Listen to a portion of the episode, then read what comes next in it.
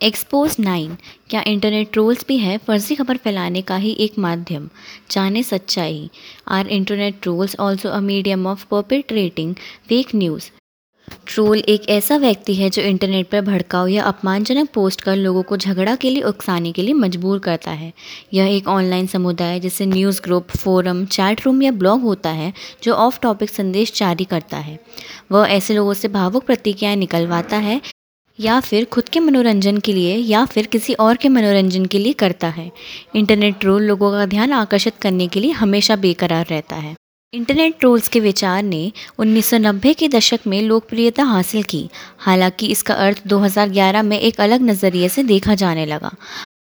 हालाँकि यह पहले उकसाने का संकेत देता था, पर अब ये एक ऐसा शब्द हो गया है जिसका उपयोग व्यापक रूप से इंटरनेट के दुरुपयोग को दर्शाने के लिए किया जाने लगा। ट्रोलिंग विभिन्न रूपों में आता है और इसका विच्छेद दुरुपयोग ट्रोलिंग, मनोरंजन ट्रोलिंग, शास्त्रीय ट्रोलिंग, फ्लेम ट्रोलिंग, बेनाम ट्रोलिंग और कुडोस ट्रोलिंग के नाम पे किया जाता है। ये फर्जी समाचारों को निकटता से जुड़ता है, क्योंकि इंटरनेट ट्रोल की व्याख्या अब बड़े पैमाने पर गलत सूचनाओं को फैलाने में दुरुस्त तरीके से रूप में होने लगी है। ट्रोल्स के ज़रिए फर्जी खबरें आसानी से पत्रकारों और आम जनता द्वारा फैलाई जाती हैं।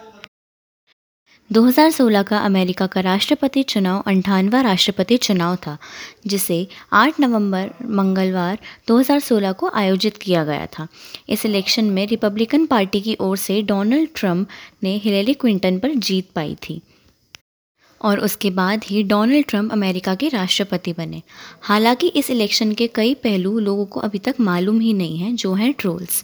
ट्रोल्स जब आपस में बातचीत करते हैं तो वे अक्सर एक दूसरे से भ्रामक जानकारी साझा करते हैं, जो ट्विटर और फेसबुक जैसे साइट पर प्रसारित होकर फर्जी खबरों में योगदान करते हैं। 2016 के अमेरिकी चुनाव में रूस ने फर्जी समाचार प्रसारित करने और हिलेरी क्विंटन के बारे में गलत खबरें फैलाने के लिए एक हज़ार से अधिक इंटरनेट रोल का भुगतान किया। यही नहीं, उन्होंने कई ऐसे सोशल मीडिया अकाउंट भी बनाए जो महत्वपूर्ण राजनीतिक राज्यों में स्थित महत्वपूर्ण मतदाताओं से मिलते जुलते थे। ये सोशल मीडिया अकाउंट्स कई राजनीतिक मुद्दों पर ट्रोल्स के ज़रिए अहम जानकारी फैलाते थे।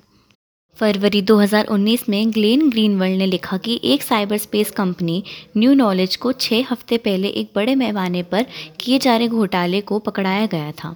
वह कंपनी फेसबुक और ट्विटर पर ट्रोल अकाउंट्स बनाती पकड़ी गई, जिसका इस्तेमाल इस बात का दावा करने के लिए किया जाने वाला था कि क्रेमलिन अल्बामा में डेमोक्रेटिक सीनेट के उम्मीदवार डग जोन्स को हराने के लिए ये काम कर रहा था। इसी तरह का एक और ट्रोल इलेक्शन के समय फैला था, जिसमें अमेरिका के प्रसिद्ध एक कार्टून, पेपे द फ्राक को देखा जा सकता था। पेपे एक लोकप्रिय कार्टून मेंढक हैं, जिसे पहली बार मेट फेरी द्वारा 2005 में प्रकाशित किए एक वेब कॉमिक में देखा गया था। इस कार्टून का इस्तेमाल डोनाल्ड ट्रंप के लिए, वोटरों का दिल जीतने के लिए किया जा रहा था। कई महीनों तक ये कार्टून डोनाल्ड ट्रंप का सपोर्टर पर इंटरनेट पर कई जगह देखा जाता रहा। इस कार्टून को ट्रंप सपोर्टर यहूदी श्वेत राष्ट्रवादी और कभी कभी तो खुद डोनाल्ड ट्रंप बनते भी देखा जा सकता था। एक वायरल हुए चित्र में उसके सर पर डोनाल्ड ट्रंप के बाल थे। इस तरह ये स्पष्ट है कि किस तरह ट्रोल्स का इस्तेमाल 2016 के इलेक्शन में प्रचार में किया गया एवं फर्जी खबरें फैलाई गईं।